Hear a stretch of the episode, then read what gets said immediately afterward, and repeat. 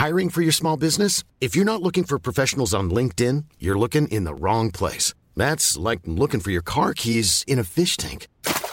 LinkedIn helps you hire professionals you can't find anywhere else, even those who aren't actively searching for a new job but might be open to the perfect role. In a given month, over 70% of LinkedIn users don't even visit other leading job sites. So start looking in the right place. With LinkedIn, you can hire professionals like a professional. Post your free job on linkedin.com slash people today. You've been making us all look bad. There's one thing you haven't taken into account, and that's what the team is going to make of this. How to think small. Morning, the swans escaped. The swans escaped. Can you describe it to me? About two foot tall. Yep. Um, long, slender neck. That's just going to scare it. A whole lot is about to go down. Ever had one of those nights that starts out like any other, but ends up being the best night of your life? I did. Our goal that night was simple 12 pubs, 12 pints, from the first post to the world's end. But that night, we never made it. Oh no! The world's end. What do we do? Let's finish our drinks.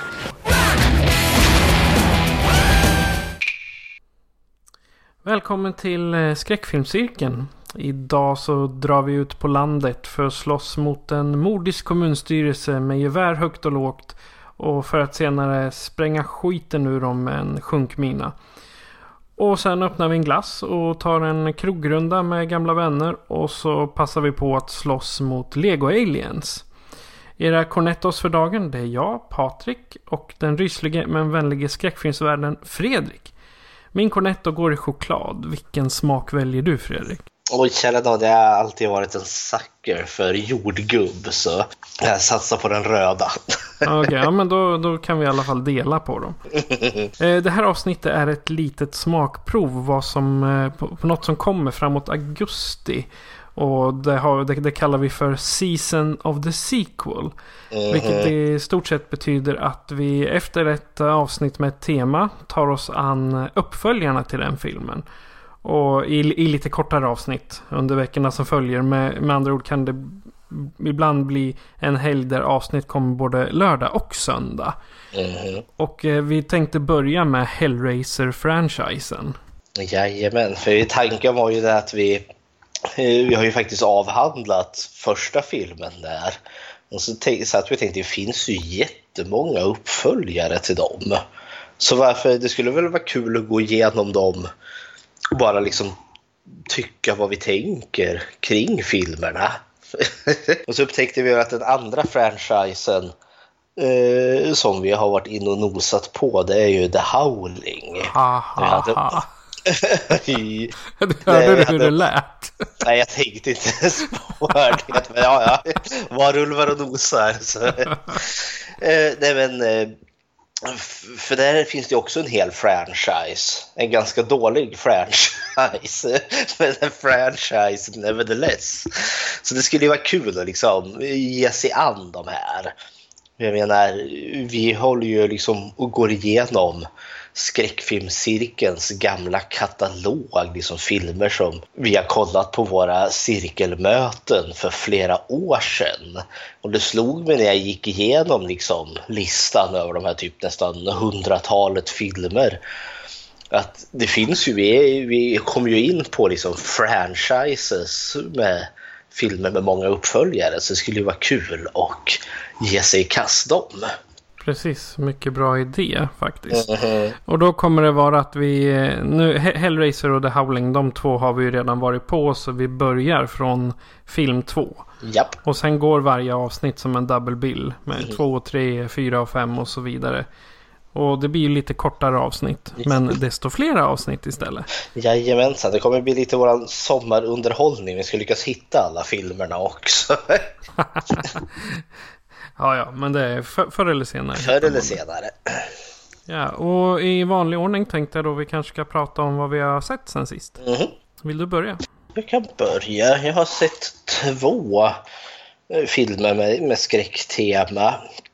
Jag såg en sydkoreansk seriemördarthriller som heter I saw the devil, jag såg djävulen. Eh, nu kan jag inte regissörens namn men jag vet att det är samma man som gjorde den här filmen Oldboy. Eh, som eh, är väldigt, väldigt bra tycker jag. Jag har för mig att det är han som spelar hjälten i Oldboy, han som spelar mördaren i den här I saw the devil. Den, den var udda den här filmen. Alltså plotten är, vi får följa två personer.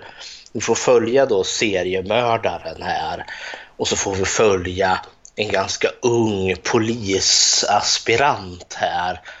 Eh, för deras vägar kommer att korsas då den här seriemördaren kidnappar den här poliskillens fru och eh, torterar henne till döds, vilket är hans grej då. Och den här unga killen beslutar ju sig för att ja, ge sig efter den här karln såklart. Hämnas på honom.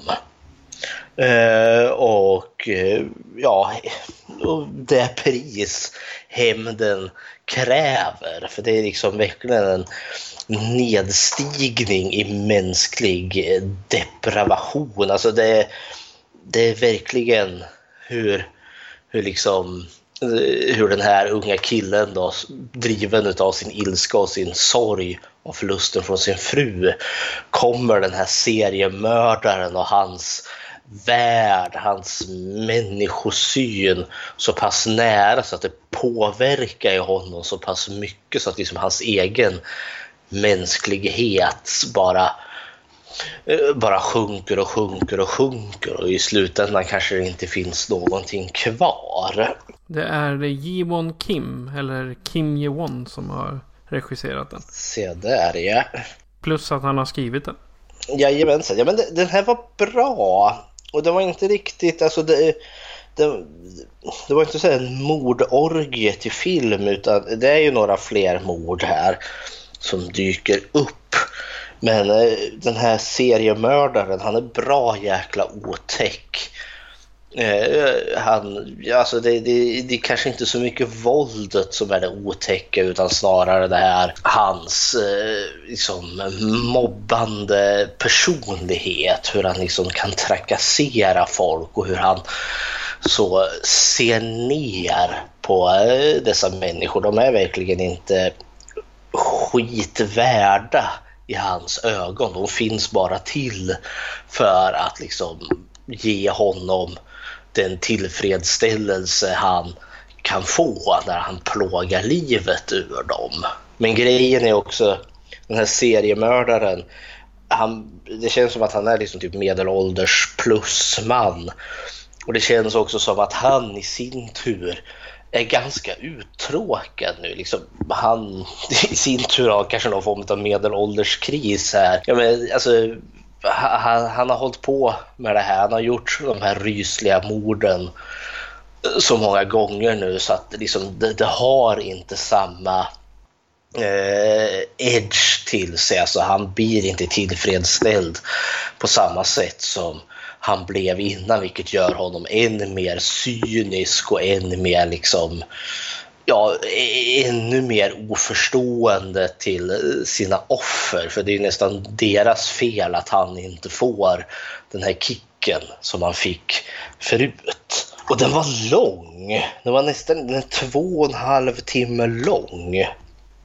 Det är, det, är, det är, ganska långt för att vara en skräckfilm alltså. Ja, alltså jag skulle säga att det här är Ja, alltså den, är, verkligen, den är ju in och nosar liksom på skräckområdet. Eh, det är väl mer kanske en, liksom en, en seriemördarthriller som har ett, liksom ett karaktärsdrama i sig då du följer mördaren och den här polisen som är på väg, ja på jakt efter de här efter den här mannen för att få sin hämnd. Men den var väl värd att se för det är verkligen ett två karaktärsstudium. Liksom sett ur seriemördarens perspektiv och sen sett ur den här unge mannens perspektiv som är på jakt efter sin hämnd. Men det var mörk, mörk, mörk, mörk, mörk. Riktigt så slag i magen-film.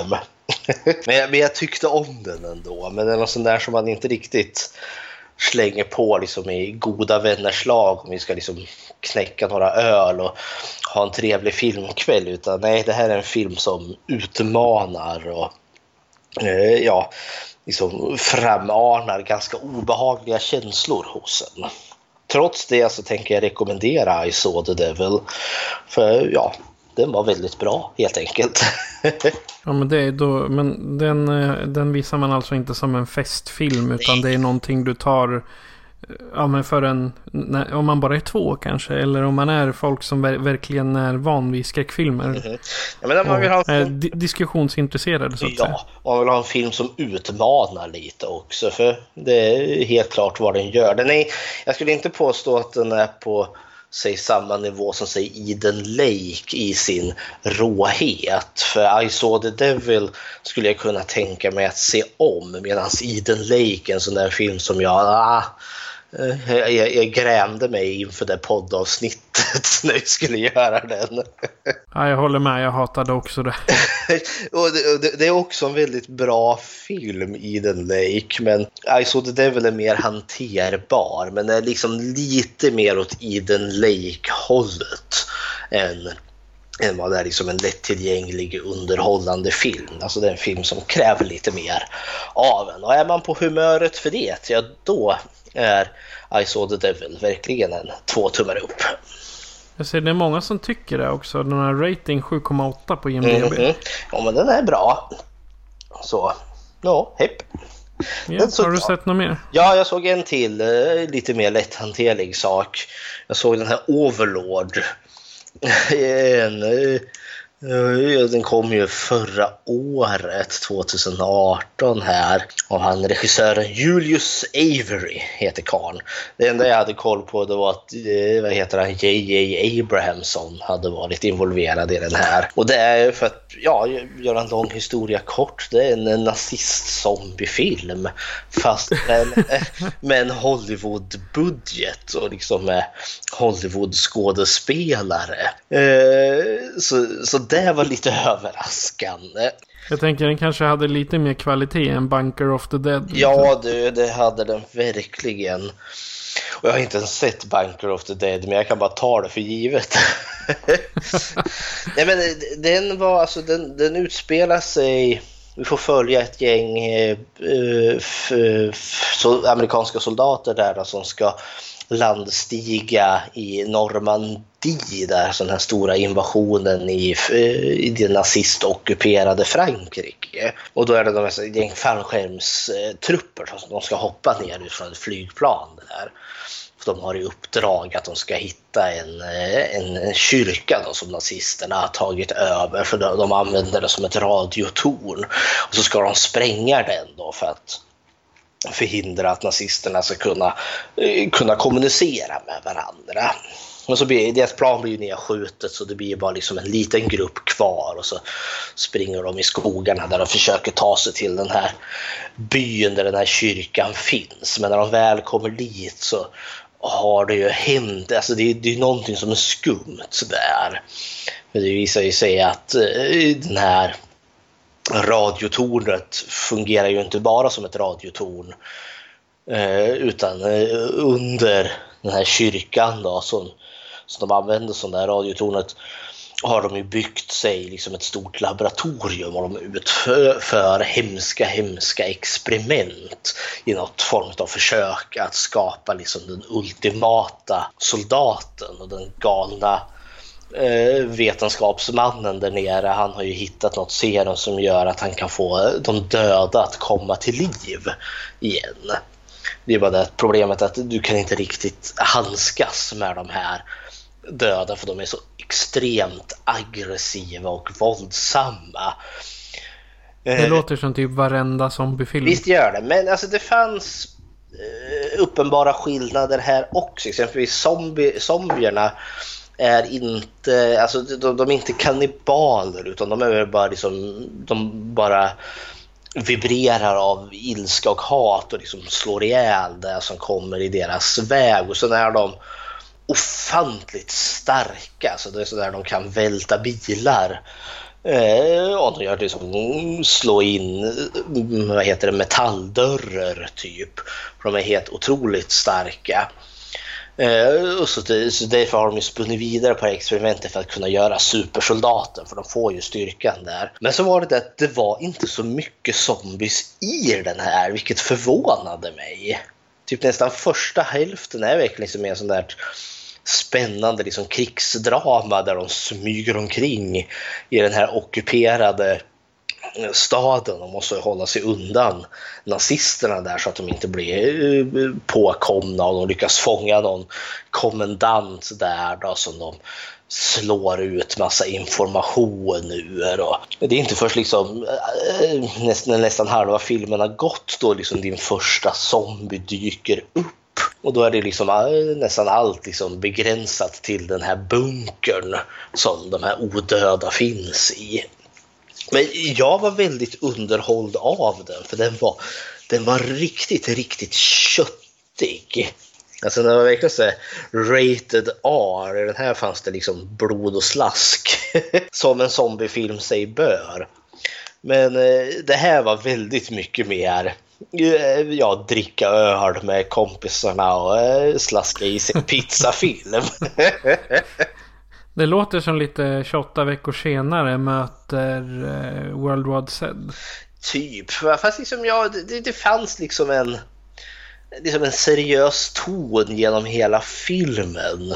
Eh, och, och, den kunde verkligen bli obehaglig när den behövde det. För när han smyger omkring i den här professorns laboratorium, det är ett riktigt skräckkabinett där över alla hemska mänskliga experiment som han har gjort. Eh, så alltså den var mer krypande och väldigt mycket mindre zombie action än vad jag trodde. Alltså zombierna i den här filmen, det, det är sak samma om du förstör hjärnan. För du vet, ett skott i huvudet är ju garanterat, då dör zombien. Inte i den här filmen, de lever vidare. De dör helt enkelt inte. så, så, så, det finns ju onekligen skillnader i liksom, det, det är inte den klassiska zombiefilm och samtidigt är det en zombiefilm. Så ja, hepp. Ja, jag har eh, faktiskt jag har varit hundvakt eh, mhm. tidiga morgnar nu ett par veckor. Så då har det blivit liksom, ah, jag går upp klockan halv sju bara för att ta emot hundarna. Sen oh. min arbetsdag börjar inte riktigt då. Så då har jag liksom satt mig i soffan med frukosten och tittat på film. Åh, oh, vad härligt. Ja, så jag har kollat på Super 8. Filmen mm. alltså. Steven Spielbergs va? Exakt. En eh, grupp med vänner ska spela in en amatörfilm. Men hamnar mitt i en tragisk tågkrasch. Mm. De överlever förstås. Men eh, de hamnar mitt i någon form av militärt. För det regnar in militärer på området strax efter. Och anledningen till det här är ju att JJ eh, Abrams ligger bakom mycket av alla de här det är faktiskt inte Steven Spielberg, jo, Steven Spielberg och JJ Abrams som mm. arbetar med den. Och när man eh, hör JJ Abrams då hör man liksom Fringe, det är udda saker. Så, liksom, och den, den är, det är helt i min smak. Mm. Den är inte så djup men den är väldigt underhållande. Framförallt ska mm. jag säga. Så det, det, är en stor rekommendation för folk som gillar sci-fi. Mm. Har du sett den? Jag har sett den, för det är väl ett monster som kommer lös ifrån det där eh, tågolyckan, har för mig, som tar sig ja. ut en av vagnarna. Och så en massa magnetiska kuber. Ja, så var det. Jag, kommer, jag, kommer, jag tyckte om det. Alltså, jag skulle ju, det, det är ju mer liksom... Det är lite så här Eh, återkoppling till liksom de här äventyrsfilmerna som man hade på 80-talet. Jag menar, kollar man på typ eh, barnfilmer från 80-talet så är de betydligt mer råare i tonen. Alltså de tog ut svängarna ganska mycket mer än vad eh, kanske ja, mer barnvänliga filmer gör idag. Eh, och jag känner att Super 8 är en liten form av hyllning åt det hållet. För jag menar, det, det, definitivt.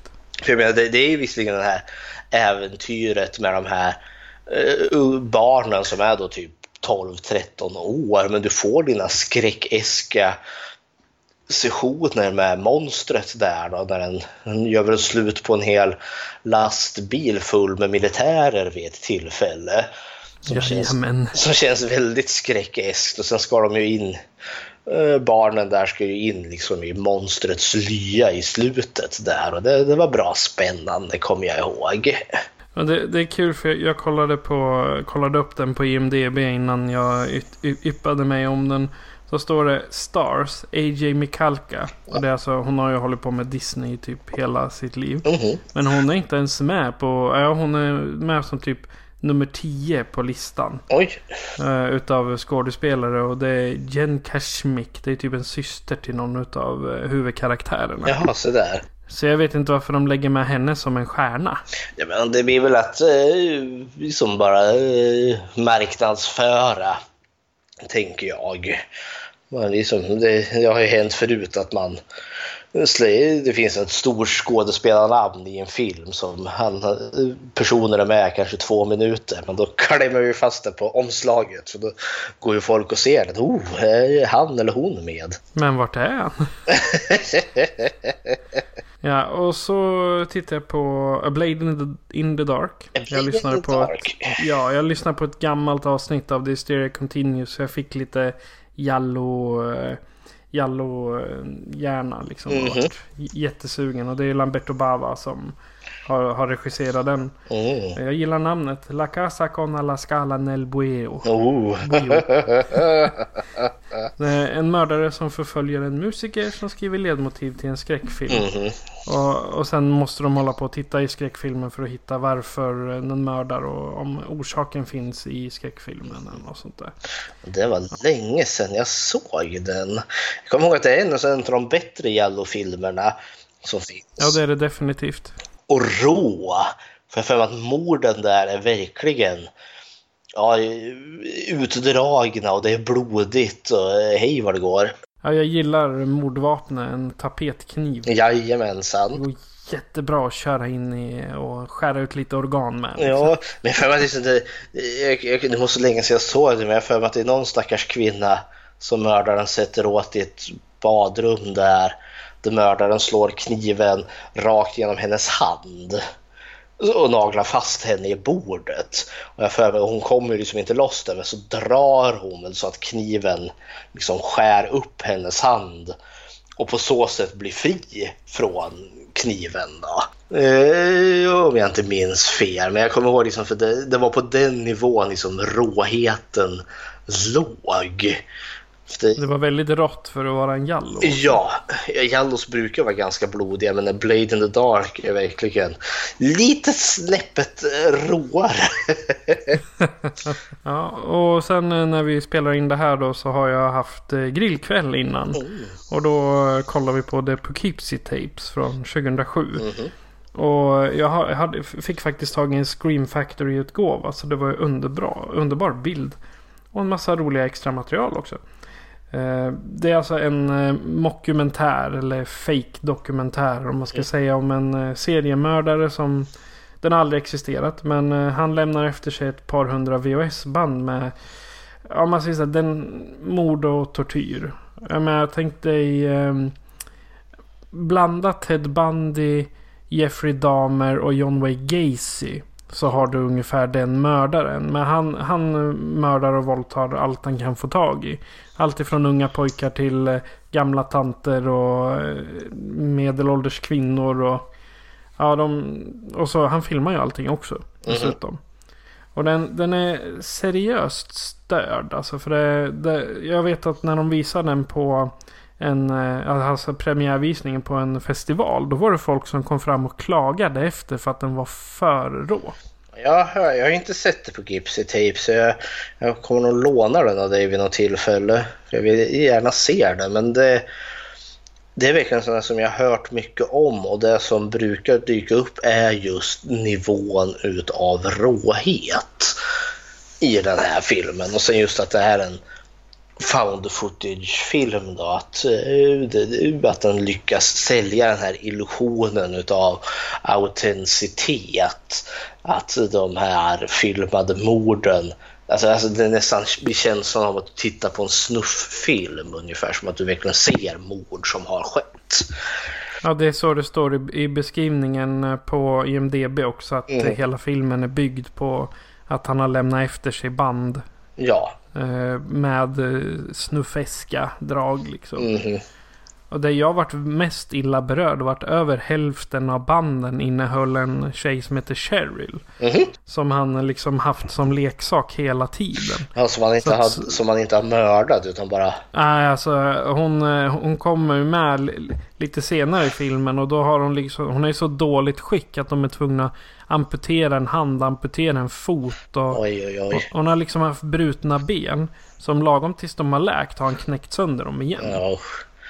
Vad är så här sjuk, eh, sjuk BDSM-nisse. Och det, alltså, det, var, det var allvarligt störande. Men som tur var så var det ju lite delar som verkligen var hittepå. Som man kunde distansera sig Ja, ja. Så att det, den är väldigt bra gjord om man säger så. Mhm. Ja, det är vad jag har sett i skräckväg. Mhm. Så.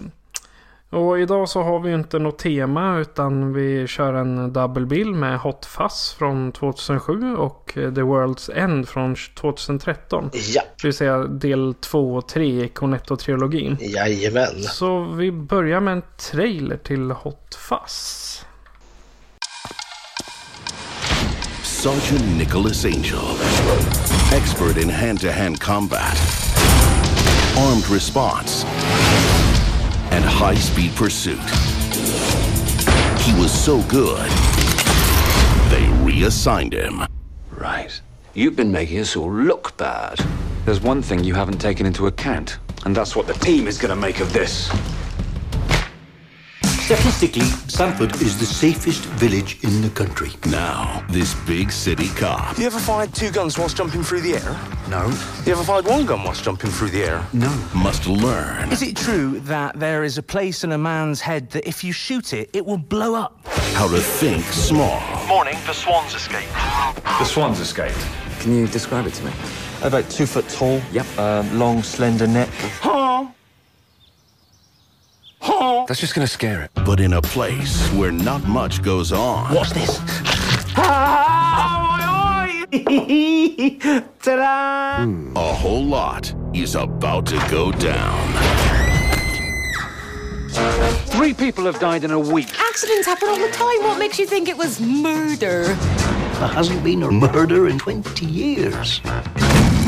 You're saying this wasn't an accident? Not everyone's a murdering psychopath. It's high time you realize that. You and your monkey. Did he mean me or that? Have you ever wondered why the crime rate is so low and yet the accident rate is so high? Oh, uh, yeah. I'm gonna bust this thing wide open. From the guys who watched every action movie ever made and created Shaun of the Dead. You never taken a shortcut before?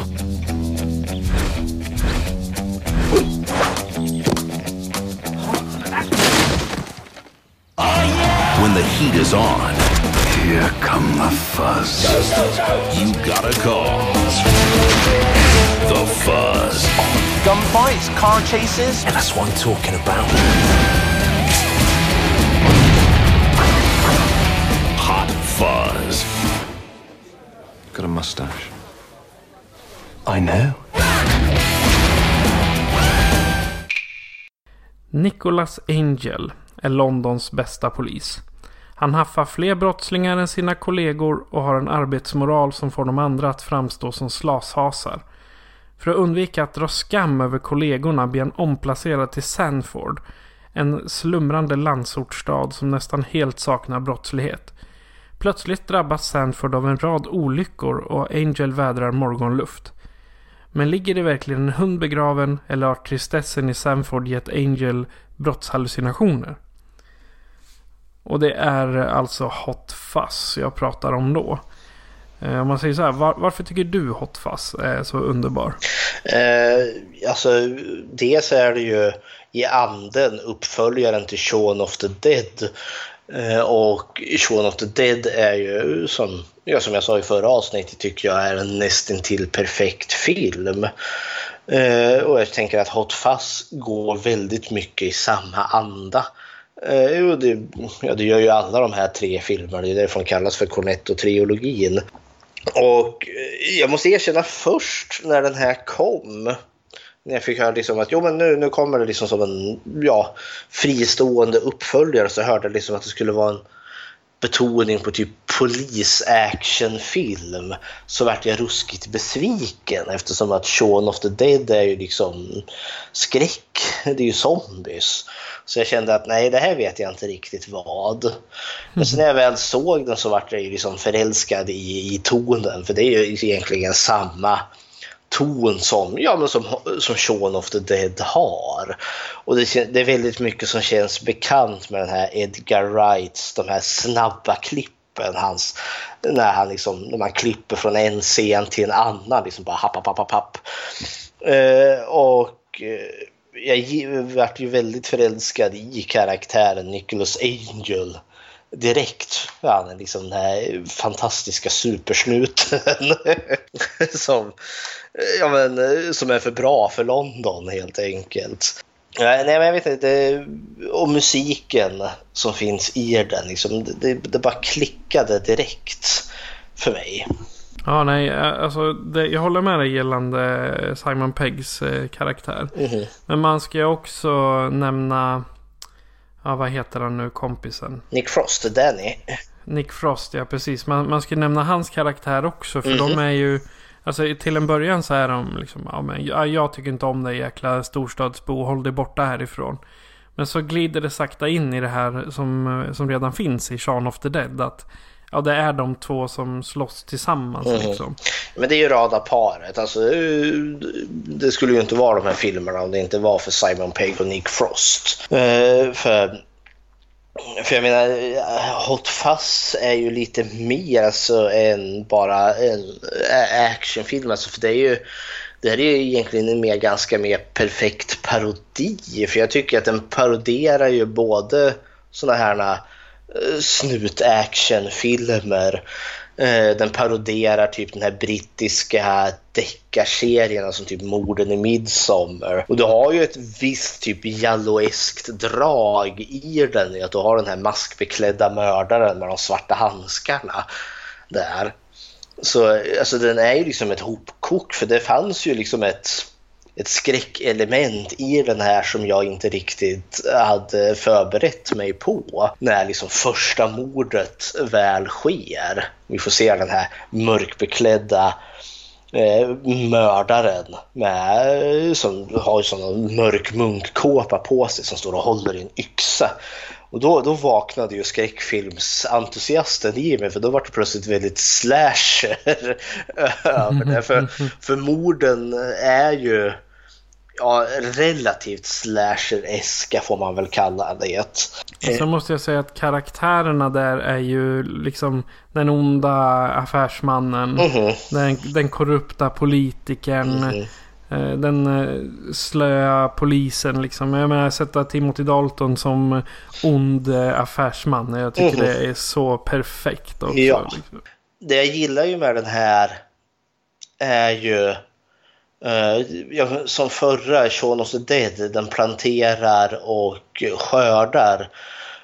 Så gör den här samma sak. Fast alltså man, det, det, man gynnas som tittare att ha koll på detaljerna.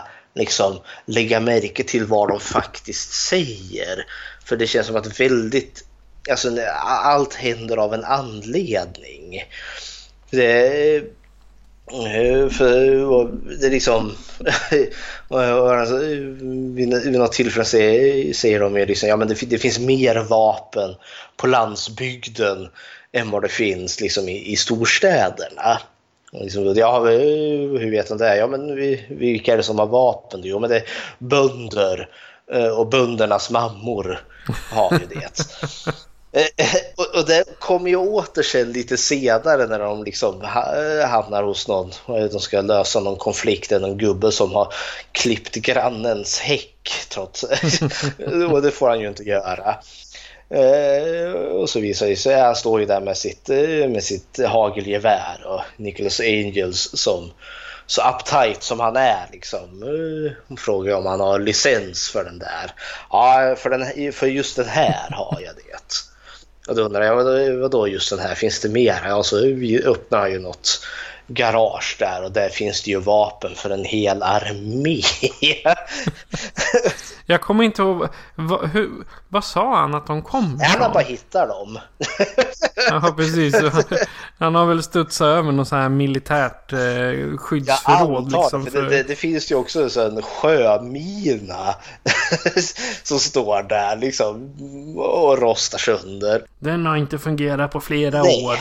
Och sen ytterligare senare sen då när, nu är vi liksom närmare slutet på filmen, när han ska ta itu med, med skurkarna där. Och han eh, tar, besegrar en av dem. Eh, en, en av bönderna som står där och liksom betraktar sin mark och när eh, när han liksom tar ner honom, ja då ropar ju han på sin mamma. Och då kommer ju hans mamma med ett vapen och börjar skjuta på honom. så, så det är ju den här liksom återkopplingen, liksom, ja det finns mer vapen på landsbygden. Ja, vilka är det som har? Ja det är bönderna och böndernas mammor. så allt liksom, eh, liksom kopplar in på ett eller annat sätt. Sen gillar ju jag, för vi har ju redan, vi, vi spoilar ju när vi pratar om filmer, för det är liksom, vi har ju redan varit inne på det här när vi har nämnt skurkarna, för liksom en stor del av den här filmen är ju ett mysterium som den bygger upp. Och första gången jag såg den här eh, så var jag ju verkligen med på mysteriet. För första gången jag såg den så trodde ju jag att det bara var en mördare. För det är ju det filmen ger sken av. Sen i slutändan att det inte är så utan att det är en, det är det är en hel konspiration.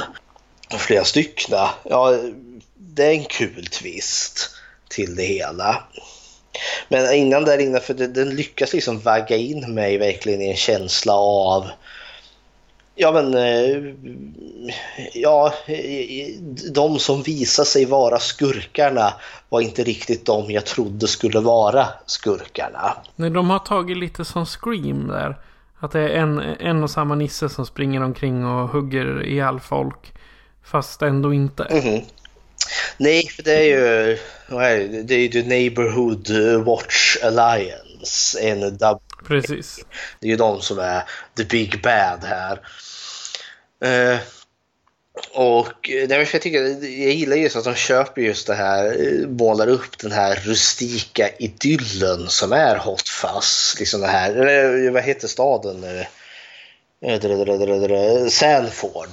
Den här Precis. fantastiska liksom, Sanford-idyllen som är de här liksom, brittiska vackra eh, landsbygdhusen med de pittoreska pubbarna liksom, där allting är fantastiskt vackert. Det är typ dit man åker som, eh, som författare. Tar in på ett eh, litet hotell för att få vara i fred liksom. Något som jag däremot aldrig riktigt blev klok på är hur pass stort Sanford är.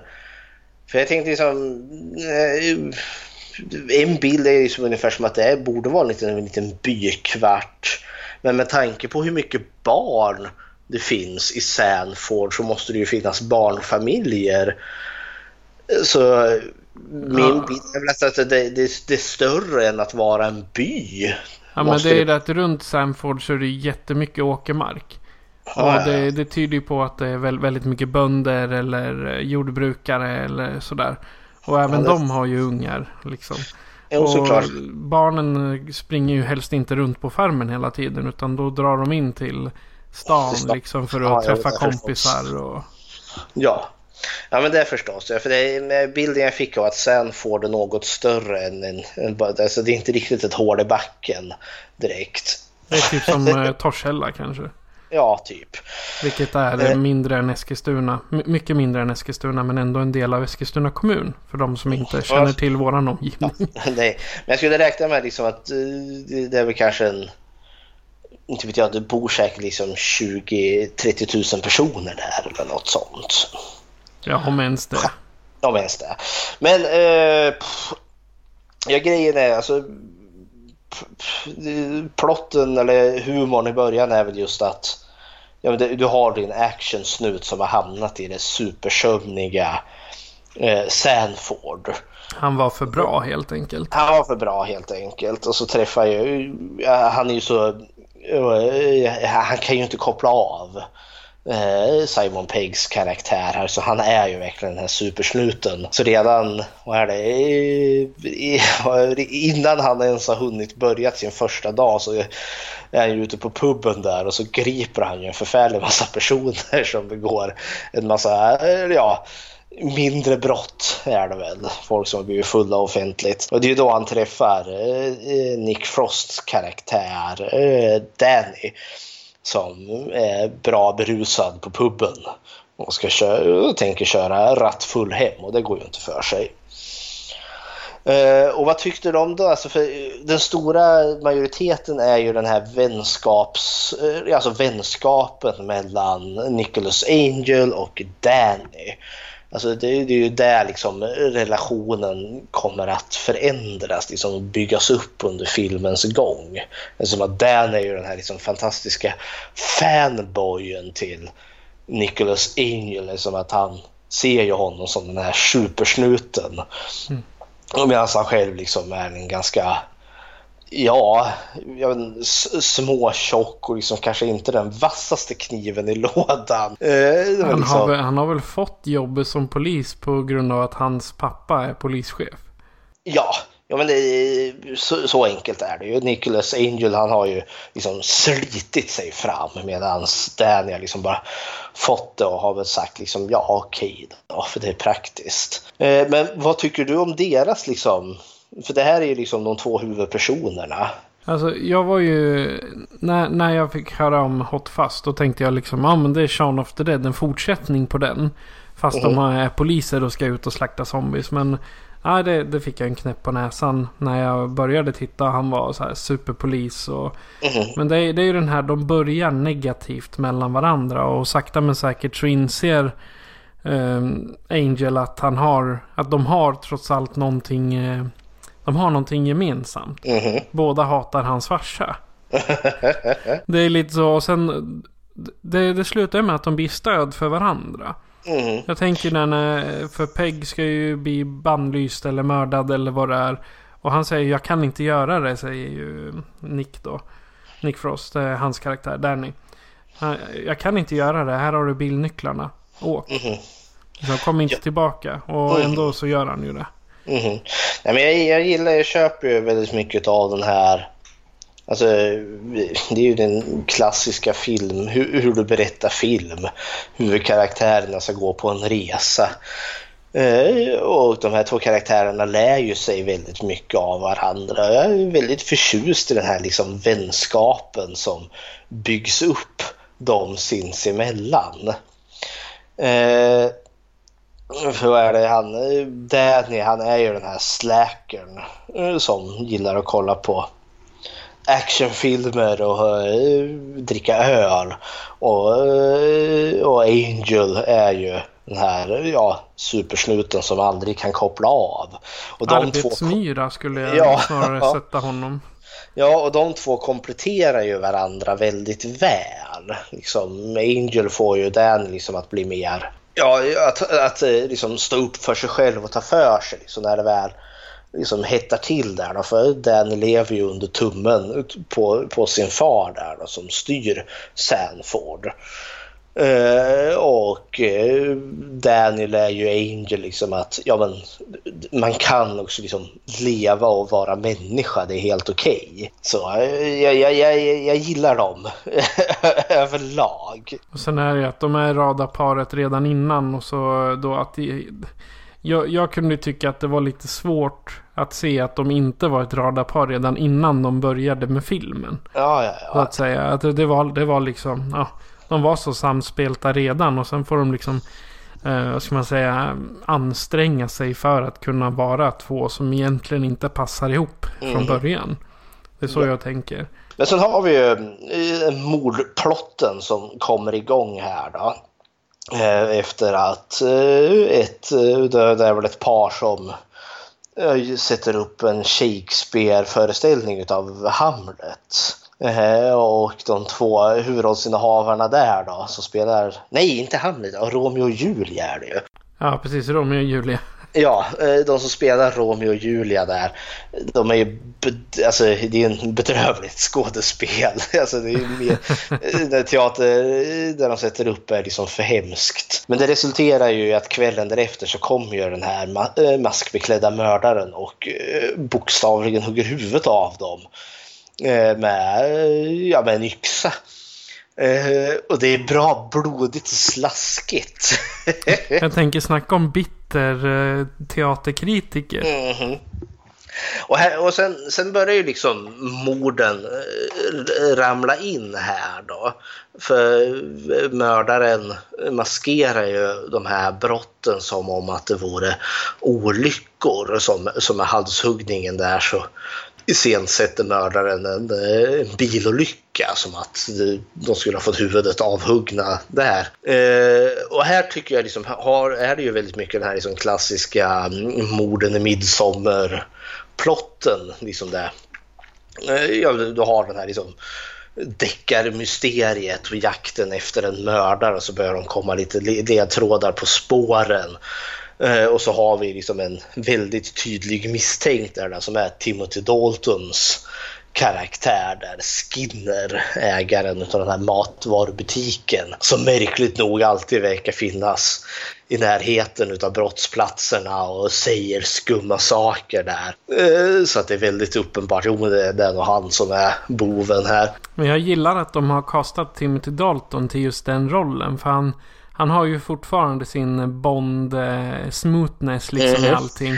Och sen här när han är en eh, affärsman då låter han ju creepy. Eller beter sig creepy. Mm. Så han, är ju liksom verkligen så här, uh, vad kallar man red herring. Han är verkligen så här uppenbar liksom. Oh, det måste vara han som är boven och då, då är det så uppenbart så då måste det ju vara någon annan som är boven. Och sen twisten i slutändan, det är trots allt han som är boven. Alla är bovar. Alla är bovar här.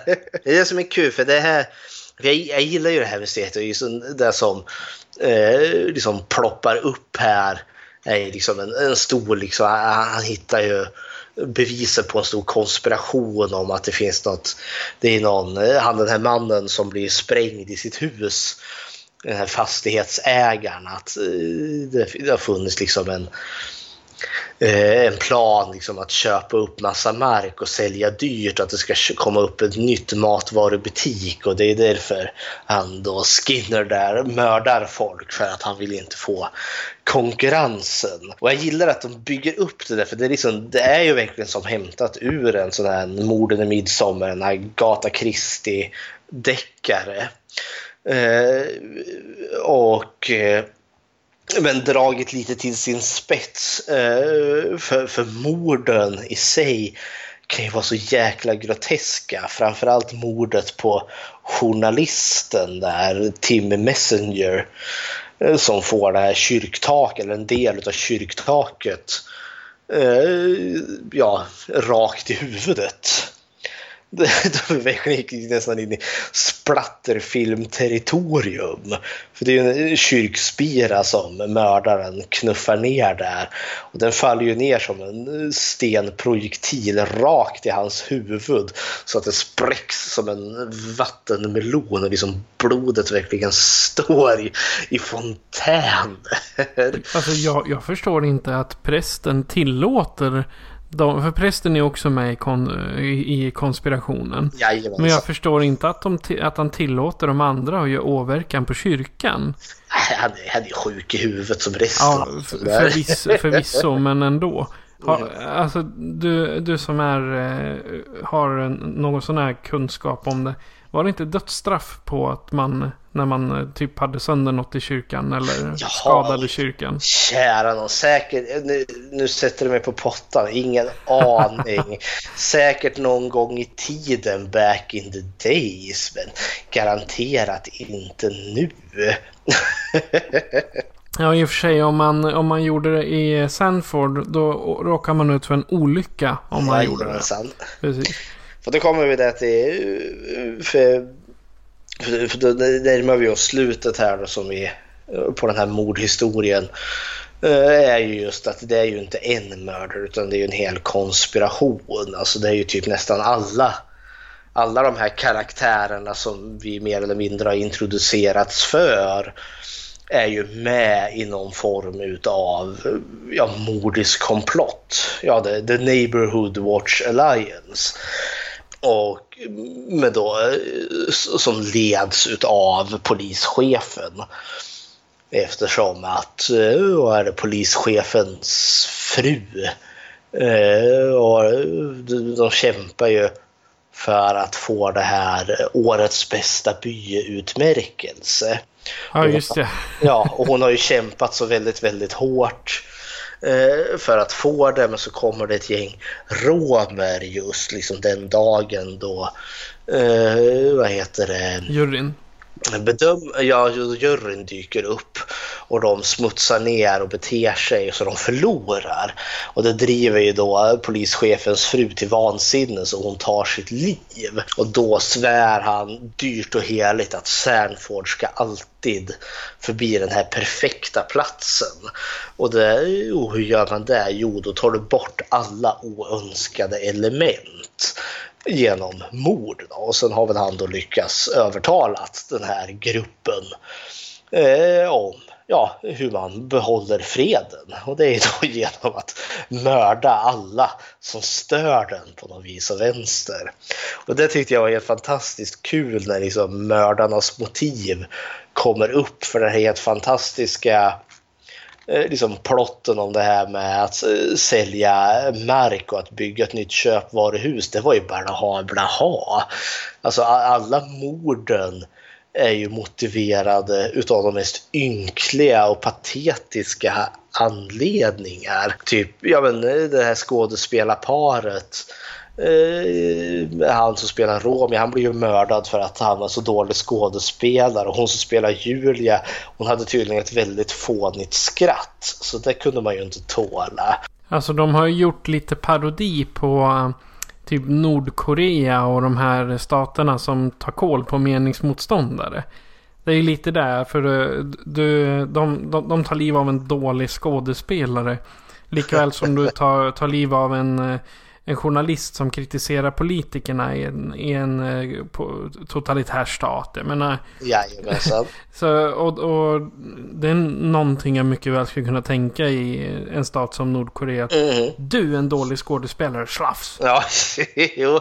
De där Kims där borta, det känns inte orimligt. Uh, ja, men alltså det är mycket.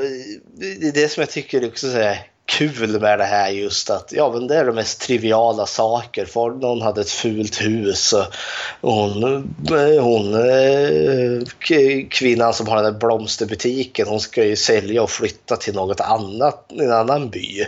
Och det kan de inte tolerera. Kan inte de ha henne, ja då får ingen ha henne. Så det, det här är ju riktiga, de är ju riktigt, de, de är ju vansinniga de här människorna. Ja, de har ju något allvarligt fel i ja, alla fall. och det är då han Danny fejkar ju Angels död där. Som du nämnde där, liksom han låter honom ta eh, hans bil och sticka iväg sen.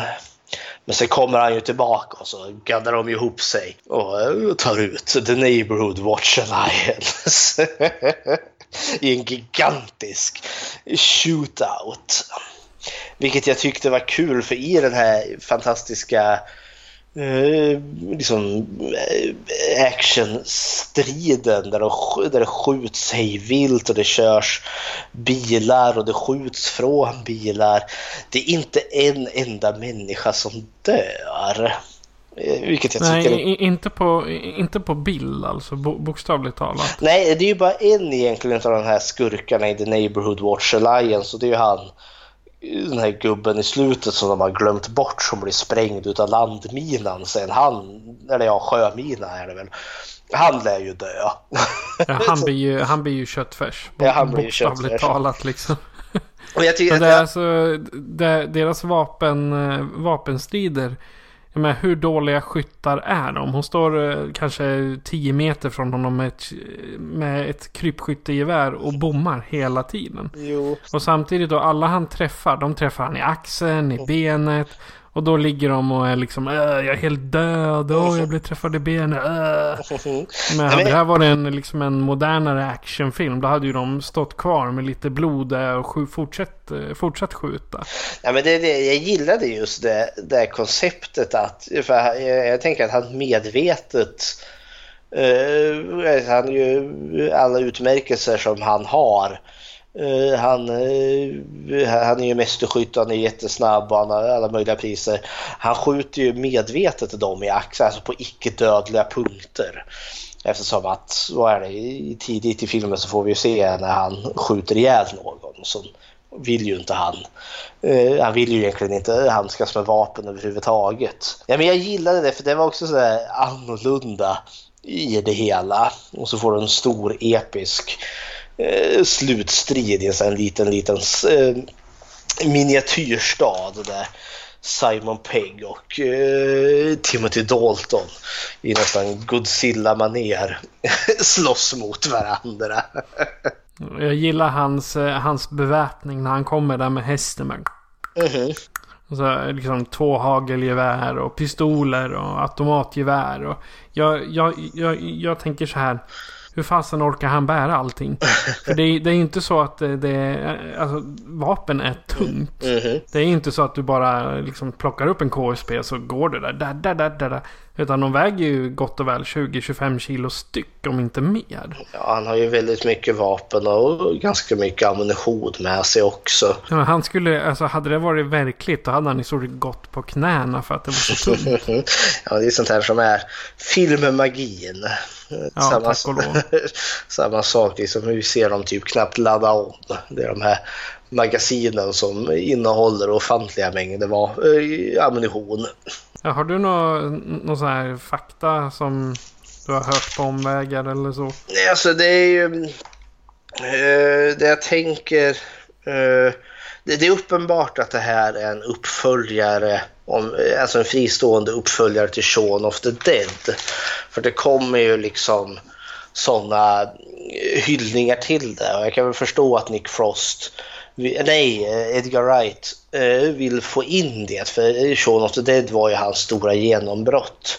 Exempelvis som när de är på puben så hör man ju signaturmelodin från den här pinballmaskinen som står på puben i, i Shaun of the Dead i Winchester. Samt även när Danny, när de är inne i den här matvarubutiken så står ju han och kollar på en massa actionfilmer och när de börjar jaga den här snattaren så ser man ju hur han slänger iväg eh, en eh, ja, skiva eller DVD ner i, i en hög med fullt med DVD och där ligger det ju då ett exemplar utav Shaun of the Dead.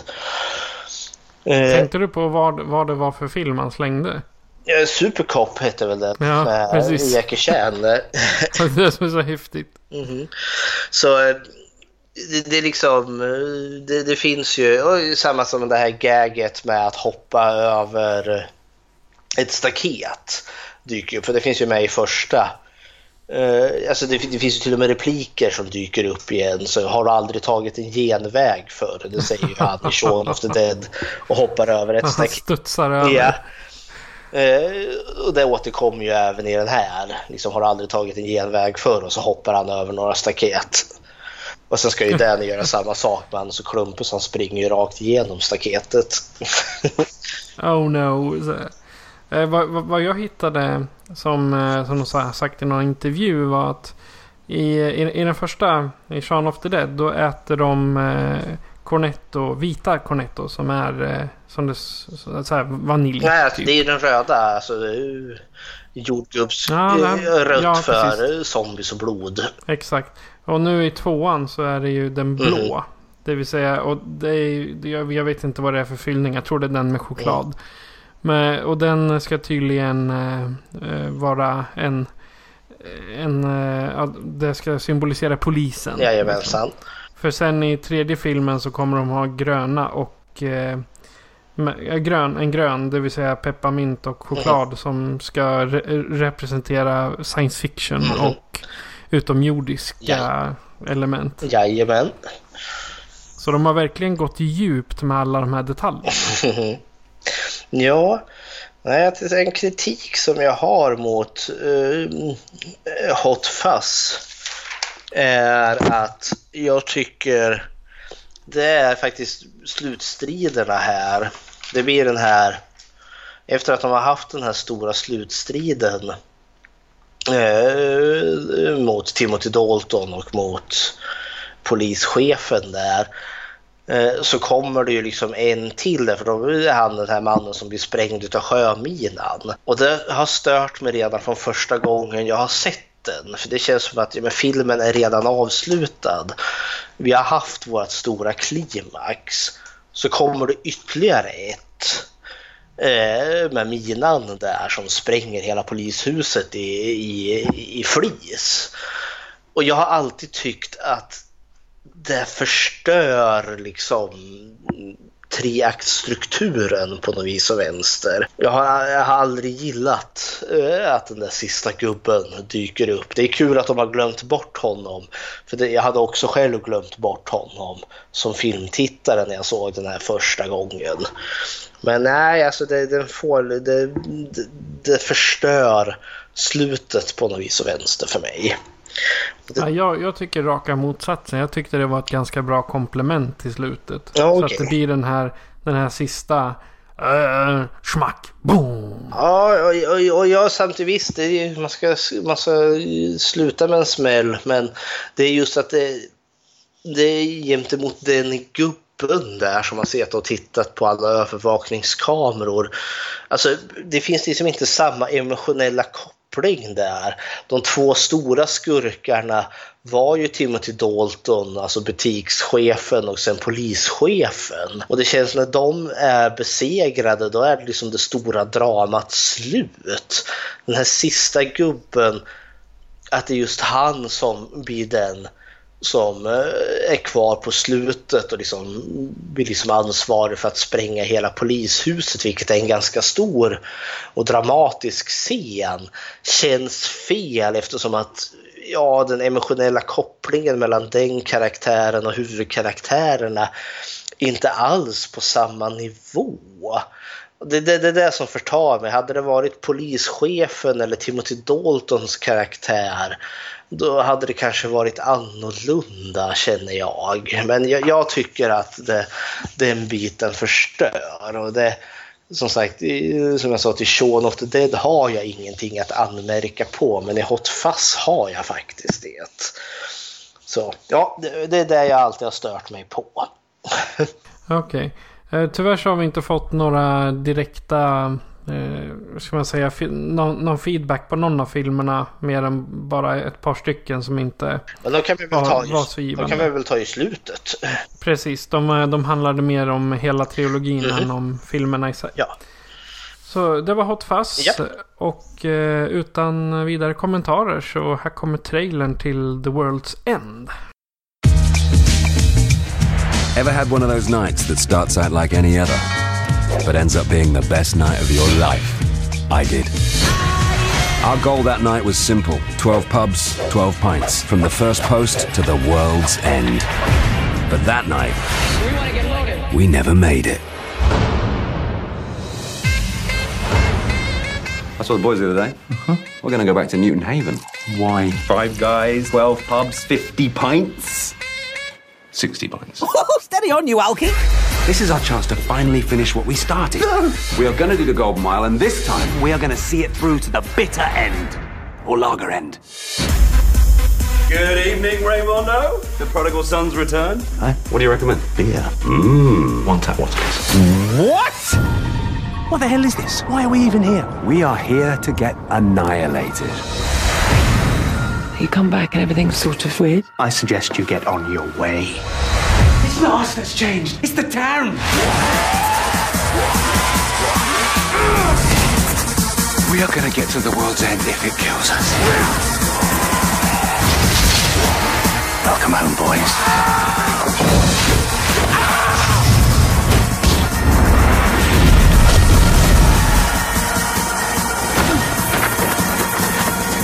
Oh no!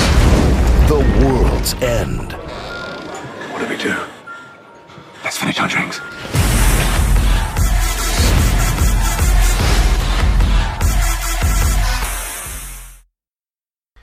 Tjugo år efter ett försök till en episk pubrunda återförenas fem barndomsvänner när en av dem blir fast besluten att ge sig på marantondrickandet igen. Lika oväntat som ofrivilligt blir de nu mänsklighetens sista hopp för överlevnad. Och det är alltså eh, synopsisen till eh, The World's End från 2013. Så jag säger, varför är den här så bra? Uh, jag kommer nog eh, lägga in att jag tycker inte att den här är så bra faktiskt. Uh, av Cornetto-trilogin tycker jag att den här är den svagaste kortet i den här serien. Uh, det finns grejer i den här som jag tycker är bra, helt klart. Men just nu känner jag liksom att liksom det börjar med Shaun of the Dead, det fortsatte med Hot Fuzz och The World's End känns som att ja, den, är, den, är, den är urtvättad på något vis och vänster. Det här konceptet funkar inte längre för min del. Det här, ja, det som Hot Fuzz och Shaun of the Dead hade. Det, det, det är utdraget. Det, jag har sett det förr. Jag är inte imponerad. Så du dissar den alltså? Jag dissar den till ganska stor del ändå. Alltså den har mycket underhållning i sig helt klart. Eh, men jag är inte riktigt så imponerad. För jag menar, Shaun of the Dead den var helt ny. Eh, och liksom tog mig med storm. Hot Fuzz så är det, liksom, det, det var i samma ton som Shaun of the Dead men var liksom quirky enough. Alltså den är så unik i sin egen berättelse medan World's End känns som att här har de fått försöka verkligen att liksom nå samma höjder som Shaun och Hot Fuzz. Och jag tycker inte att de gör det. För att, eh, ja, det, det finns alldeles för mycket mer problem med den här. Eh, även om det finns väldigt mycket i den som jag också tycker om. Men World's End känns som att här verkligen har de försökt nå samma höjd som Shaun of the Dead och Hot Fuzz. Istället för att liksom leverera en bra film. Den här filmen kan inte stå på egna ben utan den står bara här för att vara den sista i Cornetto-trilogin. Och det tycker jag drar ner den. Så det är, den är lite som de här Off the Dead-filmerna. Att den vill bara casha in på det sista? Då, det så äh, jag vet inte om den vill säga att den vill casha in. Men alltså den är mindre unik. Den är mindre underhållande. Den är... Ja. Eh, för att den så uppenbart går i den här andan. Tycker jag. Men sen ser man också att de, de har ju blivit eh, drygt 9-10 år äldre. Och det syns ju faktiskt på alla. Men Nick Frost han har gått upp i vikt. Mm. Och han eh, Sean, Simon Pegg. Precis. Simon Pegg, eller hur? Jag säger alltid fel. Jag säger Sean, Sean Penn och det är helt fel. ja. Eh, han, han, han har ju nästan blivit gråhårig. Det är därför han färgar håret svart. Mm. Jag, jag, tror inte han har blivit det i verkligheten men där i själva filmen så... Och han, och han lever fortfarande på det här att det var bra som det var. Mm. Ja, men de spinner, det, här, det här spinner ju verkligen på just uh, medelålders män. Uh, så, uh, det, är ju, det är ju ett tema som är i den här. Alltså World's End är väl den som egentligen är, kanske har det mest seriösa vad heter det, bakgrunden till sig. Alltså, det finns ju stråk av seriositet i både Sean och Hot Fuzz. Men den här känns som att den, den är mer grundad liksom i, i verklig dramatik. Eh, för det finns så väldigt mycket mer liksom ja, mänskligt mörker med i World's End än vad det gör i, i, i de andra filmerna. Eh, ja, det är sant. Ja, nej men dels för... Ja, plotten här är ju då eh, Simon Peggs karaktär, Gary, Gary King. Eh, han, de hade ju, när, de var 17 år, då hade de den här fantastiska pubrundan där i eh, Newton Haven, vilket då är då 12 pubbar som man ska, liksom, man ska ta sig en pint öl från en pub och så går du till nästa och det är 12 stycken. Då. Det börjar då med, med, eh, med första puben, The First Post och det slutar i sista eh, puben, The World's End. Eh, så, och nu har han, eh, Gary King då, beslutat sig för att eh, dra ihop det här, eh, sitt gamla kompisgäng då, för att slutföra den här pubrundan för de lyckades aldrig ta sig hela vägen. De, de stannade väl vid typ pub nummer nio förra gången har jag för mig. Men, ja, de vart ju ganska megafulla ja. om jag förstod det rätt. Men nu så har Gary King där fått ihop gänget och det har han ju fått ihop genom att ljuga och dra alla möjliga valser för dem. För hans mamma är väl död? Ja, och det är hon ju inte. Alltså, han, han har ju verkligen lyckats tjafsa ihop någonting. Det, för mig är så, alltså Gary King, han är en sån enormt tragisk karaktär. För han liksom, det är så uppenbart att hela hans liv, han har typ stannat. Eh, han är snart 40 men hans liv har typ stannat i när han var 17 eftersom att allt var bra då och allt som har kommit därefter har varit eh, bara skit egentligen. Eh, så därför lever han i det förflutna och kan liksom inte blicka framåt och eh, lyckas dra med sig ja, sina vänner då på hans egotripp egentligen, eller hans desperata försök till eh, ja, att eh, få tillbaka det här som var bra förr. Eh, men som, ja, det går ju inte riktigt för folk har ju utvecklats. och, och, och vuxit upp. Vuxit upp och han har ju inte gjort det. Eller ja, för, han, för alla andra har ju gått vidare i sitt liv. Alltså de är ju familjefäder och uh, har framgångsrika karriärer medan han, han tumtar fortfarande omkring i sin gamla skinn, skinnpaj där som han hade som när han var 17 år och har kvar sin bil, den här Besten, The Beast, eh, som han liksom ja, det är den enda bil han har haft. Han har liksom inte skaffat sig någon ny och han har samma liksom gamla mixtapeband eh, från när de gick i skolan där på tidigt 90-tal. liksom, eh, han har bara fastnat. Han kommer liksom ingenstans. och det är där liksom kanske menar att den här har betydligt liksom, alltså, seriös ton. För det kommer en scen som jag tyckte jättemycket om som gjorde mig väldigt berörd. Det är en av eh, karaktärerna som då heter Peter som har gjort någon karriär med att sälja bilar. Eh, jag tror det är på typ tredje puben de är vid. Eh, då det plötsligt dyker upp en man där och frågar om man kan få låna stolen. Eh, för, för de behöver det till sitt bord och det är väl helt okej. Okay. Och det visar ju sig att den här mannen då, för Peter ser på honom och hajar till.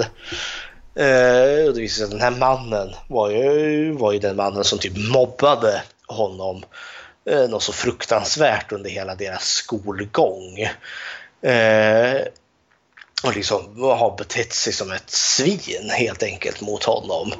Men... En, person, en person till som har fastnat i eh, the past så att säga. Nej, nej, nej, alltså inte så. Utan alltså, poängen där tyckte jag var liksom att ja, men han, han har en lång harang där över alla hemskheter eh, som den här mannen utsatte honom för. Men det som gjorde, tog honom hårdast var just nu när den här mannen klev fram och frågade efter den där stolen. Tittade honom rakt i ansiktet och frågade kan jag få låna den här stolen? Ja, okej. Okay. Och inse att han känner inte igen mig. Det var den här liksom mannen som har plågat eh, honom liksom under flera års tid och gjort hans tillvaro eh, till ett levande kaos. Och nu i vuxen ålder så minns han honom inte ens en gång. Så irrelevant och så lite och så ynkligt betydde det här för honom. Medan för han Peter har det ju betytt hur mycket som helst som har påverkat honom liksom hela hans liv. Men för mobbaren i sig så gick han bara hem och la sig och glömde bort allting. Och det, den monologen tyckte jag var helt fantastisk. Jag kunde verkligen känna den där smärtan där och då. Och återigen, eh, ytterligare till varför The World's End är liksom den mest seriösa i den här trilogin.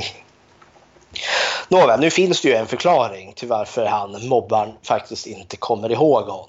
För allting är ju inte riktigt som det ska vara i Newton Haven. Det är ju någon... Mob mobbaren är ju inte mobbaren. Det är en uh, legogubbe typ. ja, det är ju en utomjordisk typ invasion på gång. Ja, inte riktigt invasion. Den, ja, ja, de utomjordingarna själva anser ju inte att de håller på att invadera. De är här och, och håller på att hjälpa oss att utveckla sig. Men så att Newton Haven är då epicentrum för där eh, ja, utomjordingarna har slagit upp en bas. och då tagit bort oönskade element och ersatt dem med eh, till ytan perfekta kopior. Så det måste jag erkänna var lite kul eftersom att det tar ganska lång tid innan utomjordingarna dyker upp. Eh, vilket var liksom ett kul koncept. Jag menar, vill man visa det här för en kompis som inte, som inte känner till den här filmen alls, då ska man ju bara liksom inte säga någonting om den utan bara eh, trycka in den i spelaren och titta.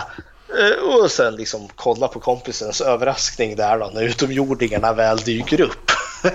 det måste vara bra underhållande i sig. Garanterat. Mm -hmm. Och det, det, det jag gillar med The World's End att den går faktiskt att se som en fristående del i Cornetto-trilogin. Du behöver inte ha lärt känna Simon Pegg och Nick Frost innan. Det behöver du ju inte med någon av de här. Alla är ju fristående. Ja, Hot Fuzz kan jag tänka mig att liksom, du måste ändå hitta den här dynamiken mellan dem. Nu har, nu har jag sett alla i tre i rad så jag kan ju egentligen inte säga något annat. Men när man har sett film nummer två då förstår man varför Peg och Frost har den dynamiken de har i ettan. Mm -hmm. Eh, nej men, eh, ja, det är ju väldigt omvänt om man ska se det så. För det i första filmen så är det ju Sean som är liksom, ja, Slitvargen och Ed, eh, Nick Frosts karaktär där då, som är eh, Slackern. Och i Walls End så har de ju vänt på det hela. Då är det ju Simon Peggs karaktär som är slarvern och eh, Nick Frost karaktär som är den här framgångsrika ja, ägaren av en advokatfirma är det väl. Ja, så. precis. Och det, det, är ju lite så här att de, de har ju... Jag, nu, jag har inte hittat någonstans om det verkligen är så, men det har gått lite drygt tio år emellan de två filmerna. Ja, nio är väl. För ja, ni, Shaun, Shaun of the Dead är väl gjord 2004 och Walls End är väl gjord 2013. Ja, okej. Okay. Jag säger att i deras universum kanske har gått 10-12 år. Mm. Och är det då så att eh, det har varit den här... För de är ju betydligt yngre i Shaun of the Dead. Jo, jo. Men om de då har uh, kört sitt det här slacker-livet under Shaun of the Dead. Och sen har de varit någon så här mittemellan med poliserna. Det behöver ju inte nödvändigtvis vara att de har varit poliser. Utan de kanske var det efter high school eller någon sån studie. Det är liksom de här unga arbetsåren. Och sen nu när de börjar bli 40 plus. Det är då man liksom ska komma till ro om man går stereotyp. Mm -hmm. Då ska du komma till ro. Du ska ha familj eller du ska ha ett fast jobb. Mm. Du ska inte vara, ränna runt och supa. För det, det är du för gammal för. Jajamän.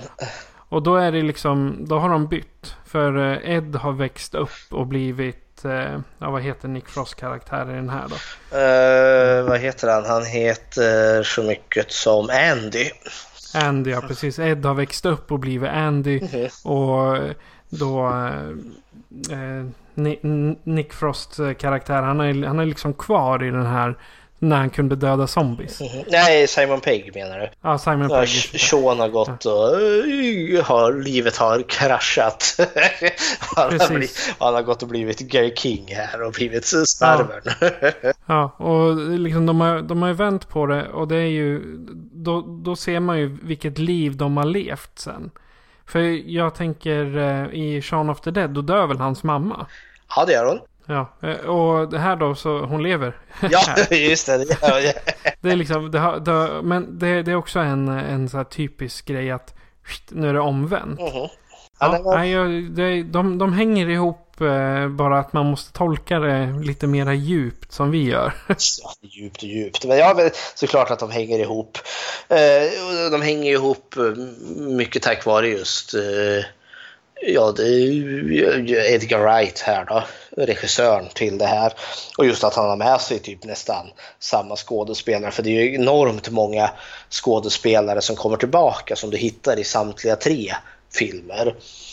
Eh, Jag gillar, de har bytt ut Timothy Dalton till Pierce Brosnan istället. Ja. till jag kan inte komma på i Shaun of the Dead, är det någon Bond med där Nej, också? jag tror inte det. Att, eh, den har inga bondeska karaktärer, eller ja, Bond-skådespelare. Men det hade ju varit kul om vi hade haft, hade varit fått också en sån. Jag har haft Roger Moore i den första. Ja, det hade varit något. Nej, men eh, för den här tonen blir ju, alltså, blir ju mer lite kanske det här, det här quirkiness. Eh, det här liksom mer eh, uppskruvade, mer spinna, eh, som är lättare att känna igen i Sean och Hot Fuzz dyker ju upp när utomjordingarna väl dyker upp.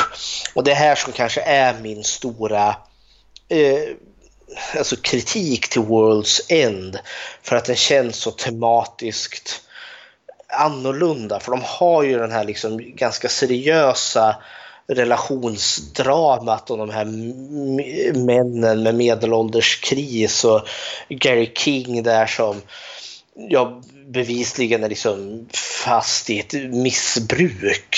För jag menar, han sitter ju liksom i ett i cirkelmöte där i början så det är ju ingen hemlighet att liksom han eh, missbrukar eh, på, säkert både alkohol och droger. Från, eh, från därifrån, för, för grejen är att jag är ganska investerad i det här personliga dramat som uppspelar sig med det här kompisgänget. Eh, eh, så, så jag blir nästan störd av de här utomjordingarna som dyker upp och liksom ändrar berättelsen totalt. För jag är nästan liksom, eh, jag är mer intresserad av det här kompisgänget. Hur, hur, hur- hur ska det här reda ut sig? Så jag vill nästan bli så, nej men vad fan, kommer det utomjordingar nu och förstör det här dramat? Jag, jag håller med där, för det blir, det blir för mycket satir. Det är lite för allvarligt innan. Mm. Det är skillnad om de hade varit mera på det här som i eh, Hot Fuzz. Att det är liksom lite små komiskt hela Mhm. tiden. Men det är det ju inte när eh, Nick och Sean sitter och liksom eh, Nick och Simon. När de, när de sitter och, och, och, och tjafsar och han, alltså Nick han läxar ju bokstavligt talat upp Mhm. eh, Simon Pegg där i, i den. Alltså du måste växa upp, du måste göra si och du måste göra så. Mhm. Ja men min mamma är död, det är hon inte alls. Hon ringde dig just. Jajamän. Och, det, och det är precis det, för där sitter jag verkligen och väntar. För det är precis den scenen där han ska konfrontera honom. Att jag ska läxa upp honom. Det är ju då utomjordingarna ploppar upp. Och jag såhär, nej! Bort med dem! Jag hade ju, det var ju en dramatisk scen här. Men eh, sen, går den ju in liksom i det här överdrivna för, för, för sen, ja, sen dyker de här, eh, vad sa du, lego... eh, Ja, de har ju så här lego, legoplutt Ja. i huvudet sitter. Så jag kallar dem för lego aliens. Mhm. Liksom. Men jag tänkte, för det var också en sån här grej som fick mig att haja till lite. För jag vet inte om man medvetet har tonat ner. Alltså, för den är ju våldsam. Men jag tänkte, Shaun of the Dead, där har du ju väldigt mycket blod. Där har du ju inälvor, liksom allt som hör liksom en zombiefilm till. Hot Fuzz är ju också ganska blodig med jämna mellanrum. Jag vet inte, han eh, journalisten som får den här kyrkspiran i huvudet, liksom då blodet står i fontäner. Men i den här, Walls End, det blod som finns det är ju utomjordingarnas blod vilket är så här klart blått. Och som du säger där liksom, när man rycker huvudet av dem så är det nästan så här en legoplutt som sticker upp. Och det känns som att liksom våldet har tonats ner i den här filmen för att göra den lite kanske mer ja, tillgänglig för kanske en yngre publik också. Nu vet jag inte om det är så, men mina tankar förs dit. Och eh, sen, något som jag störde mig på också när de väl slåss mot det här första gänget eh, eh, utomjordingarna. Plötsligt är det verkligen liksom, de kan göra moves som känns helt osannolika. Liksom. De kan bokstavligen slänga de här utomjordingarna liksom flera meter. Eh, och liksom, den har gått från den här liksom enormt liksom rotade i verkligheten till nästan liksom lite lätt superhjälte-esk där man liksom kan slå huvudet utav de här utomjordingarna eller lyfta dem ovanför backen och liksom sopa iväg dem fem meter i en riktning. Det är någonting som skär sig i, för mig i alla fall, i eh, att kunna köpa den här illusionen. Den har gått från verklig till övernaturlig på nolltid och jag, ja, det, det, det skär sig för min del. Ja, ja då så. Har, har du något, eh, något så här fakta ja, som det... du vet från någon behind the scenes? Ja, nej, nej, det har jag inte. Men alltså, jag är inte riktigt klar med filmen ännu. Okej, okay, låt höra resten då. För trots allt så gillar jag, alltså utomjordingarna i sig är ju ganska kul. Eh, men jag gillar mer den här seriösa tonen. En av mina favoritscener som dyker upp senare är ju när, eh, när det blir uppenbart, det absolut när de äntligen kommer till the world's end.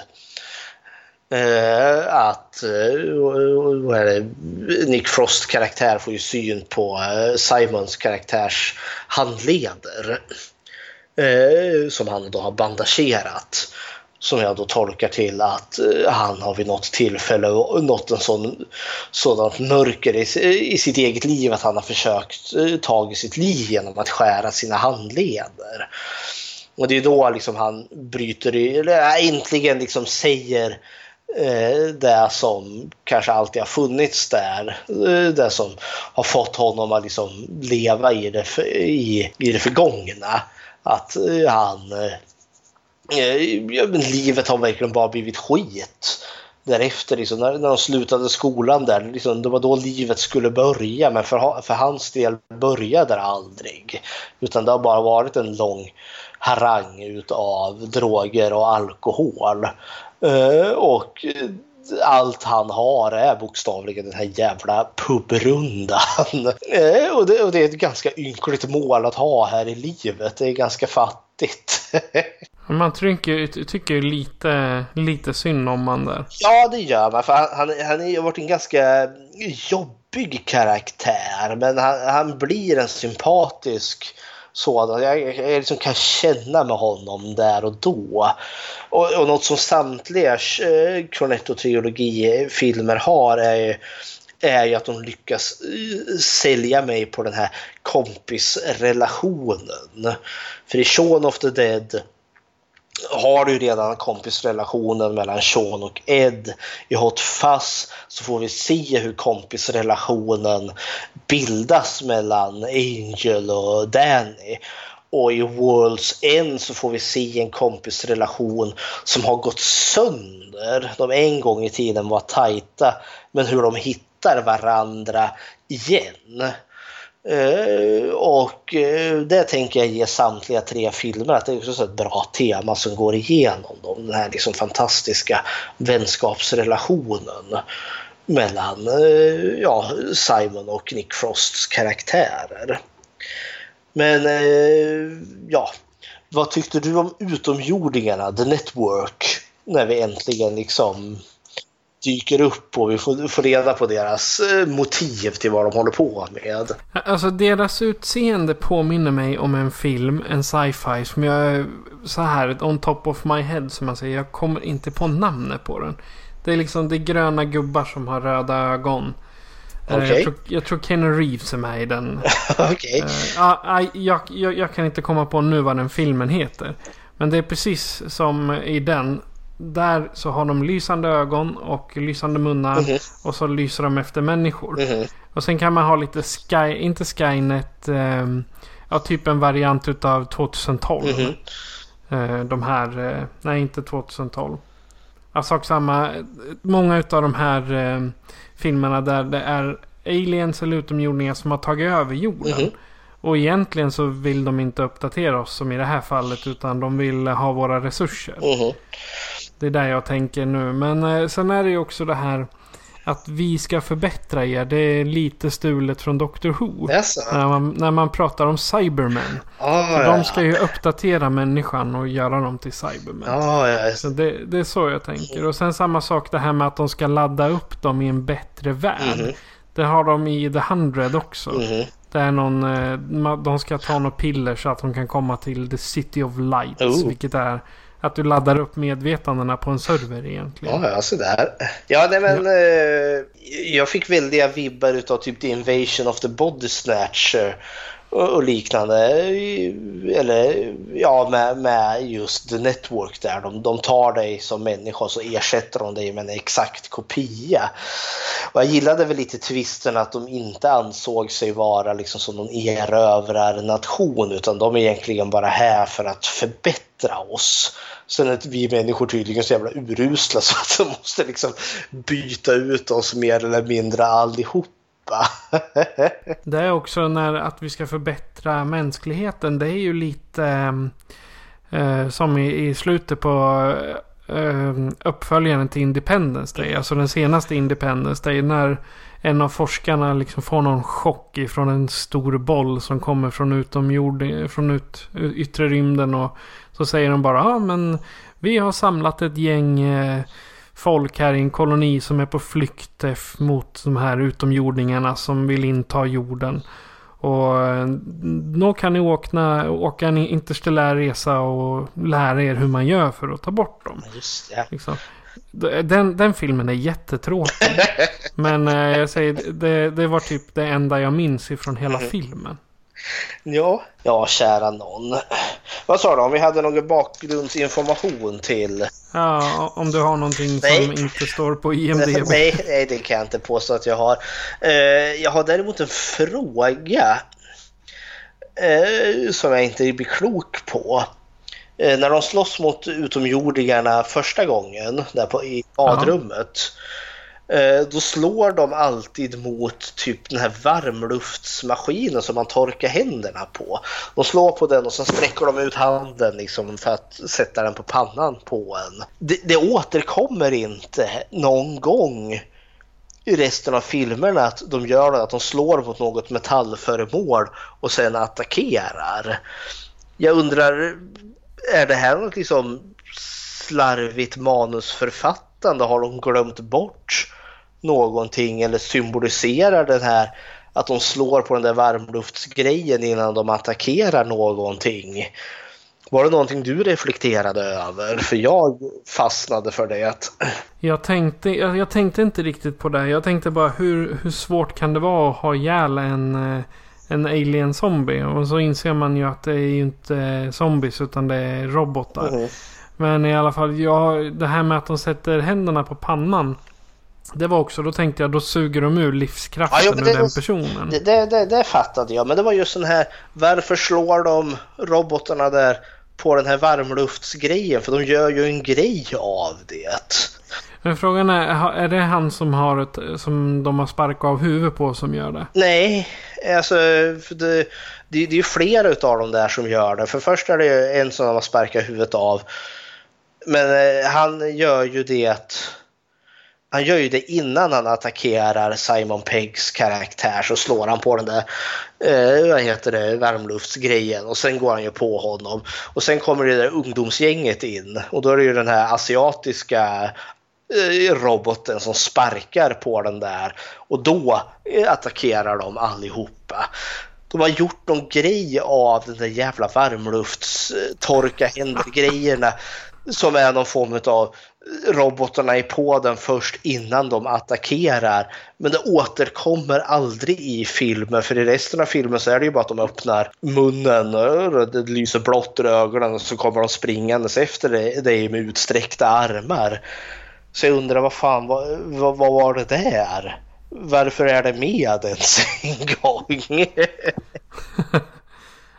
Ja, det, alltså det där har jag också... Det har inte jag tänkt... Jag, jag tänkte inte på det innan men när du, när du säger det nu så... eh, Jag, jag googlade under tiden du pratade. Det, det står ingenstans. Nej. Så frågan är om det inte bara är att de har stoppat in det där för att vi nördar som vi nu ska ha någonting att prata om. Liksom. Ja, ja, men det är därför återigen, jag är kanske väldigt hård mot World's End här, men som är Shaun of the Dead och Hot Fast så känns det som att där finns det inga scener som inte är med som, som inte får någon form av payback liksom som, eller återkoppling till. Liksom, den är väldigt medveten, det finns inga onödiga scener men i World's End upplever jag att det finns. Vilket, känn, vilket får mig att känna att World's End är den slarvigare utav de här tre. Eh, sen, sen finner jag mig- den är underhållande nog i sig. Men ja, hej hopp. Ja, alltså det, det, jag, det jag kunde tänka mig i The World's End är att de har i stort sett bara tagit så här typ serietidningar, logotyper, personer ifrån de första två filmerna och proppat in det i en och en halv timme film. Liksom bara för att fylla ut trilogin. För det, sen är det ju, det är ju lite referenser. Jag menar som eh, varje, varje pub har eh, alla, eller alla actionscener. Någon, de, alla stora actionscener i alla tre filmerna sp- utspelar sig i en pub. Ja, jo, det, det, det var ett kommande. Precis, och här så är det 12 pubbar och det är actionscen i varje pub. Jo då, sen kommer ju tillbaka pinballmaskinen från Shaun of the Dead dyker upp i någon av de här. Jo, det är, det är Kings Head. Eh, Det är typ den tionde puben tror jag de är i. Så står pinballmaskinen och spelar samma melodi som den som i Shaun of the Dead. Nåväl, eh, jag har inget mer att komma eh, med. Har du något mer? Nej. Nej, faktiskt inte. Det, om man ver- verkligen vill se mera så här goofs och sånt. Då, då är det bara att gå in på IM, IMDB för allting finns där som Ja. du vill ha. Jag tänkte Eh. om vi skulle ta och ranka de här. Eh, Det är ju tre filmer och du sätter dem i, ja, från bäst till sämst då. Ja, jag skulle nog säga Hot Fuzz, Shaun of the Dead och eh, The World's End. Mhm. Ja, eh, och jag kommer säga, jag kommer faktiskt ta dem i den ordningen de är lanserade. Shaun of the Dead, Hot Fuzz och World's End. Eh, Men då skulle jag nog placera eh, Hot Fuzz eh, nästan på samma nivå. Det är nästan som de har delad första plats. Men det är det som får Sean att bli över är att jag just i den filmen hittar jag ingenting jag stör mig på. I Hot Fast lyckas jag faktiskt hitta någonting med ja, landminan där på slutet som jag, stör, som jag störde mig på. Men trots, trots detta så tycker jag att det här det är väldigt sevärda filmer. Trots att jag har gått väldigt hårt åt på The World's End så är den fortfarande väldigt vä väl värd att se och den har liksom 7 av 10 på IMDB så den är bra underhållande men jag återvänder väldigt mycket mer till Sean och Hot Fuzz eh, än vad jag gör The World's End. Men det här är filmer, skulle man vilja ha en kompiskväll och liksom bara plöja tre väldigt underhållande filmer då skulle jag verkligen rekommendera Cornetto-trilogin. Ja, det blir en triple bill om man har en lång filmkväll. Mhm. Eh, Men vi har lite, eh, lite respons på den här på Facebook. Det, är, det är inte så långa. Det är, eh, då säger Daniel Hot Fuzz var riktigt dålig. World's End var bättre. De är ett bra radarpar, Simon och Nick. Men de borde hålla sig enkom till skräck. Där det syns att det vurmar lite extra. Eh, Dante han säger gillar båda väldigt mycket. Eh, Ronny, Hot Fuzz. Sjukt bra enligt mig. Eh, Olli. Hot Fuzz är helt fantastisk. Shaun of the Dead är snäppet vassare dock. Ja, så det, jag håller med. Maria, hon säger kan inte bestämma mig om Hot Fuzz eller Shaun of the Dead är den bästa filmen i Ice Cream och Blood-trilogin. Walls End blev jag lite besviken på och tycker inte den var lika bra som de andra två. Daniel han skriver Hot Fuzz var riktigt dålig. Walls End var bättre. Det är ett bra radarpar Simon och Nick men de borde hålla sig enkommet till skräck. Där, där det syns att de vurmar lite extra. Det var någon som eh, skrev det där dubbelt. Ja, det, jag tyckte det för jag kände igen det här. Jag, jag var tvungen att scrolla upp. Dan, alltså- Daniel skrev den två gånger. Jajamensan. Han, och hans åsikter kom med två gånger. Han hade verkligen åsikt om den här alltså. Ja. Ja, det är den, den responsen. Ingenting på Instagram, ingenting på Twitter och ingenting på våran Facebook-sida. Ja, eh, det var Cornetto-trilogin då. En eh, awesome samling komedier med Jajamän. lite skräckinslag. Och för min del så är det två tummar upp på allihopa. Även om det är eh, några bottennapp och några jättebra och sådär. De håller en jämn nivå tycker jag. Vad tycker du? Ja, nej, jag tycker, ja, jag tycker de håller bra. De två första är betydligt bättre än den tredje sista. Men eh, i underhållningsfaktor eh, har samtliga tre eh, alltid något att hämta. Så jag, jag rekommenderar dem varmt. Ja, och är det så att du som lyssnare har någonting du vill säga om någon av filmerna, åsikter om oss, ja, vad som helst egentligen, så kan du göra så här för att kontakta oss. Skräckfilmscirkeln spelas in av Patrik och Fredrik. Patrik är producent. Besök www.skräckfilmscirkeln.com för att hitta hur du kan kontakta oss och var du kan lyssna på oss. På kofi.com skräckfilmscirkeln kan du hjälpa till att bidra till våra avgifter. När 2019 års avgifter är betalda kommer vi fortsätta lägga pengarna på er lyssnare. Chansen är alltså större att ni kan vinna filmen vi pratar om efter varje avsnitt, om ni är med och bidrar. Att bidra till oss kostar 3 dollar och det är mer än välkommet. Tack för att du lyssnar. Ja Fredrik, du har packat väskorna Mhm. vad jag kan förstå. Vart för, vart för det dig om man säger så då? Jag ska iväg på en praktik här i Kil församling i Värmland. Så det är vad jag ska underhålla mig med här nu i sommar. Och ni som vill ha en autograf utav skräckprästen Åk till Kil församling. Jajamensan, där finns jag och ruvar. Ja, jag har däremot varken semester eller praktik än på ett tag. Så mig hör ni snart igen. Sen eh, vem jag har med mig det är inte spikat när vi spelar in det här. Men jag kommer ha gäster med mig i alla fall. Så att eh, jag har bara en sak kvar att säga och det är att jag heter Patrik. Och jag heter Fredrik. Du har lyssnat på Skräckfilmscirkeln. Ha det så bra i solen. Ha det, ha det. We never made it. Ha! Ha! You've been making us all look bad. There's one thing you haven't taken into account, and that's what the team is going to make of this. Ha! Ha! Is it true that there is a place in a man's head that if you shoot it, it will blow up? Five guys, 12 pubs, 50 pints. 60 pints. Steady on, you Al. Ta-da! That's just gonna scare it.